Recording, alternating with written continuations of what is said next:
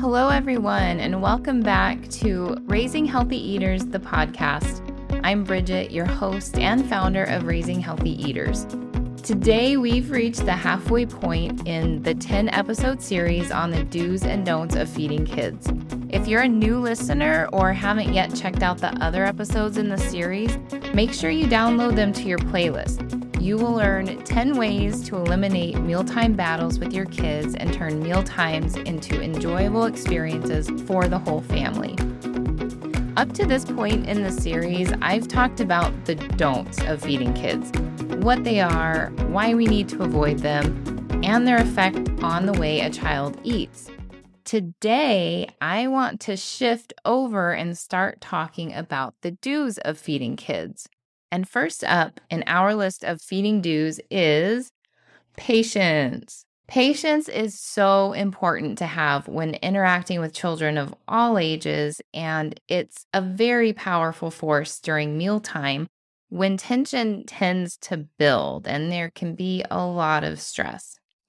So, my plan for today is to share the things we need to have patience with, what patience will help us achieve, and give you two tips that will help you tap into your patience at the table. So, let's start with why we should have patience when it's time to eat. There is just so much going on at any given mealtime or eating occasion and lots of stress and maybe behaviors and things to deal with. And so there are so many reasons we should have patience. And I first want to talk about having patience with yourself. So if you've been applying the tips you've learned in this series, you're making changes to how food and mealtime are handled in your home. Building new routines is difficult for us as parents and for our children. I mean, we are getting used to operating in a whole new way. Our children are getting used to having us operate in a new way and figuring out where they fit in and what they need to do in response. So, we all need time to adjust to the new roles and routines. And it's really helpful to remind yourself and even your children that you're starting something new and it will take time to get used to. And so if you notice your children are struggling, you can tell them, look, I know we're doing things differently and I know it feels weird, it feels different, but we're going to get through this together. Let's just keep trying it. It's going to get better. The second reason you should have patience with yourself is because some of the changes you're making might involve trying to discontinue the use of pressure or restriction or those other feeding practices we talked about that are the feeding don'ts.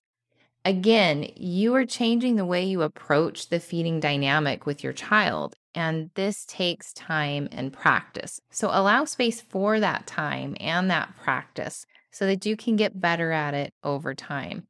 And on a similar note, you want to be patient with yourself or your spouse if you accidentally fall back into old patterns, or you find one night that the feeding struggles are just getting the best of you. It happens. We're human. We're not perfect. Just stick to the plan and continue moving forward. There's no room or need really for self judgment or criticism. Know that you are learning something new and you're going to make mistakes, and that's okay. That's how it works. Changing the feeding environment in your home is a journey, and every road has bumps in it. So just go with the flow, but again, keep moving forward. Now, it's also important to have patience with the emotions that you're experiencing. When I've worked with parents in the past who have kids with some pretty intense feeding struggles, I've seen that those feeding struggles really conjure up all sorts of emotions, and I have experienced these myself, so I can certainly relate. The common emotions that I usually hear parents express when we're talking about the way their child eats or doesn't eat are worry, doubt, frustration, anxiety, fear. And those are going to fire up and be stronger than usual when you are implementing changes and letting go of that control over how your child eats. So have patience with those emotions that you're experiencing. they are all normal and all parents go through them. It's also important that we have patience with our children. The changes you're implementing can throw a child off, and they might have some sort of behavioral objection. This looks different depending on your child's age, but for older babies and toddlers and even preschoolers, it could be a tantrum or refusing to come to the table. Older kids and teens might become argumentative or throw a little extra attitude your way. I've also seen kids approach meals with uncertainty as a result of the changes they're noticing. They're not quite sure what's happening, if it's going to continue. And then I've also seen other kids who are totally fine with the changes and they actually communicate relief and excitement about it. However, your child responds to these changes that you're implementing around mealtime, be patient with their response. Try to remember that it's a reaction to how they're feeling about the changes, and it's temporary because they will settle into the new routine with you.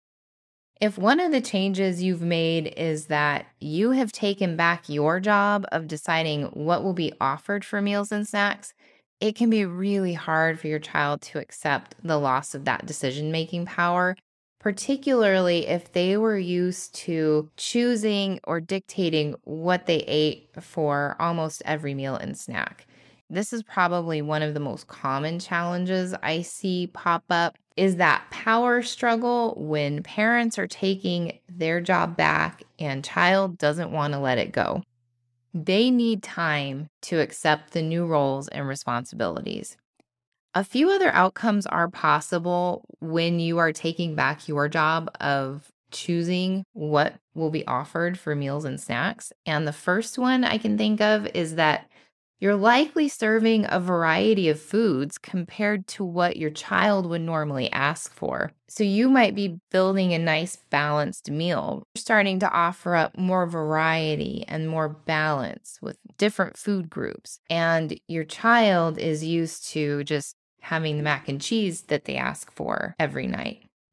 And so they might get upset and feel like they don't have anything to eat, or they might decide not to eat anything at all. In the spirit of patience, remember this is their choice to eat or not eat.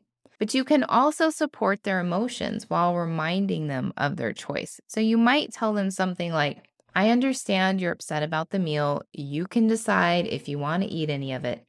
And if you need some time to calm down, you can leave the table for a few minutes. And sometimes they might just need a hug too. And it doesn't mean that you're going to give in and hand your job of choosing the food over to your child. It just means you're supporting that emotional state they're in while they are adjusting to this change. I've had to use this strategy with one of my children. Actually, it was quite frequently for a period of time that I had to use this strategy because she would come to the table, sit down, see what the meal was, and just get so upset because there wasn't anything there she liked or it wasn't the food she was hoping to eat that evening. She'd be pouting, some nights crying, push her plate away, put her head down on the table, just not a happy camper we would just let her be. And, you know, I would remind her, I know you're upset about this. It's up to you whether or not you eat it, and feel free to leave the table to go calm down. And usually she wouldn't. She would just sit there with her head down on the table in protest. But we would go on and, you know, eat the meal and be socializing. And after about 20 minutes or so, she would calm down, sit back up, slowly pull the plate back to her, and start eating. Now, she didn't necessarily eat a lot and she wasn't necessarily happy about it, but she chose to eat the meal rather than feel hungry all evening. It was her choice, which is very empowering for a child. So, if you're going through a similar experience with your child of being upset about what you've decided to offer, remember to have patience with them because they're just struggling with the roles, especially if this is new. And if you give them that time and that patience, they do come around. The second outcome I've seen when parents are taking back their job of choosing what food will constitute a meal is that because you're offering a variety, new foods often enter the rotation. Whereas your child might have only been eating a handful of things that they were picking, now that you're choosing, there's more variety. And your child needs time to get comfortable. Your child also needs time to decide once again that they'll eat a food they used to love. So sometimes kiddos will be crazy about a specific food and then they all of a sudden decide they're never going to touch it again. And parents might stop offering it. But you've taken back this role of picking what to serve, and this food might pop up again.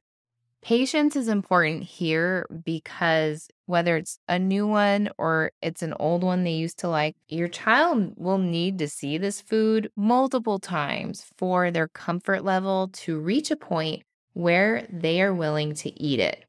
I'm sure you've heard before, research has shown that kids need an average of 15 separate exposures to a food before they decide they might try it. And that's an average. So some children need fewer exposures and other children need a lot more. Just remind yourself of that and have patience with your child as they work through this process of building their comfort level. Finally, you want to have patience with the process as a whole, with all of the changes you are implementing and how your child responds and how you are feeling. It takes time to reach the goal of a positive, peaceful mealtime environment. And patience is key because it really helps you keep your focus on that big picture goal. But it also shows that you are shifting the way you show up at mealtime. You are allowing your child the space to do their mealtime jobs. You are letting go of expectations for how your child eats. Patience allows you to detach from the need to get your child to eat. And it helps you deal with mealtime challenges calmly and rationally. And that just feels good for everybody. So, as I said at the beginning, patience is a very powerful force at mealtime. And I know it can be really hard to have it when our children are upset and they're acting out and they're not happy with what we're serving. So, here are two mindset shifts you can use to help bring your patience to the table. The first is know that all behavior is communication. So, however, your child might be acting out, they are communicating something to you, whether it be discomfort, displeasure, anger, frustration, whatever it is, it means something. They're not just doing it to do it, right? So tell yourself, my child isn't choosing to be difficult or deliberately trying to upset me. He or she is having a hard time. I think when we take a step back and think about their behavior in this way, we become compelled to figure out what's going on and offer support. And remember, offering support doesn't mean giving in to what they want or handing over your mealtime jobs to them. It just means supporting them with where they're at and helping them understand how things are. The second mindset shift I have for you to practice is to reframe your purpose around meal times. Remind yourself that your child is learning to eat. Now, this is certainly true in a number of ways for younger children, older babies, toddlers, they are learning how to feed themselves, right? They're discovering new textures of food, new flavors of food, new temperatures of food, even. But your older kids are still learning how to eat too, because they're learning how to eat in a way that supports their health. They're learning what balance is, they're learning what they need and what doesn't necessarily contribute to their overall well being.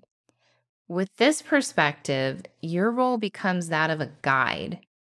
So it's your job to guide them, and it's their job to discover. So you guide, they discover. And they discover all sorts of different things. They discover new tastes, smells, textures, how much is enough, what balance looks like, and the list goes on. So, those are your two mindset shifts. One is that all behavior is communication. And two is to reframe your purpose so that you see your role as being a guide as your child learns how to eat. And these two mindset shifts will help you really grow your patience around meal times and times you guys are sitting down to eat, which will benefit the feeding relationship between you and your kids in so many ways. I will talk more about this topic toward the end of the series so make sure you stay tuned. That's all for today. I hope this information was helpful and useful for you. If you have questions about any of it, reach out on Facebook and Instagram. Send me your questions. I will definitely get in there and answer them. And if you're wanting some in depth practical strategies on how to handle mealtime meltdowns, food refusals, picky eating, and any of the other things I mentioned that we need to have patience for in this episode, consider joining Raising Healthy Eaters right now, what you can do is get on our wait list for updates on when we will open our doors. And you'll also get a few freebie downloads as a part of our wait list. And if you want to check that out, you can visit the website at www.raisingmyhealthyeater.com. I'll have that link and our social links in the show notes. Thank you again for listening and have a great day.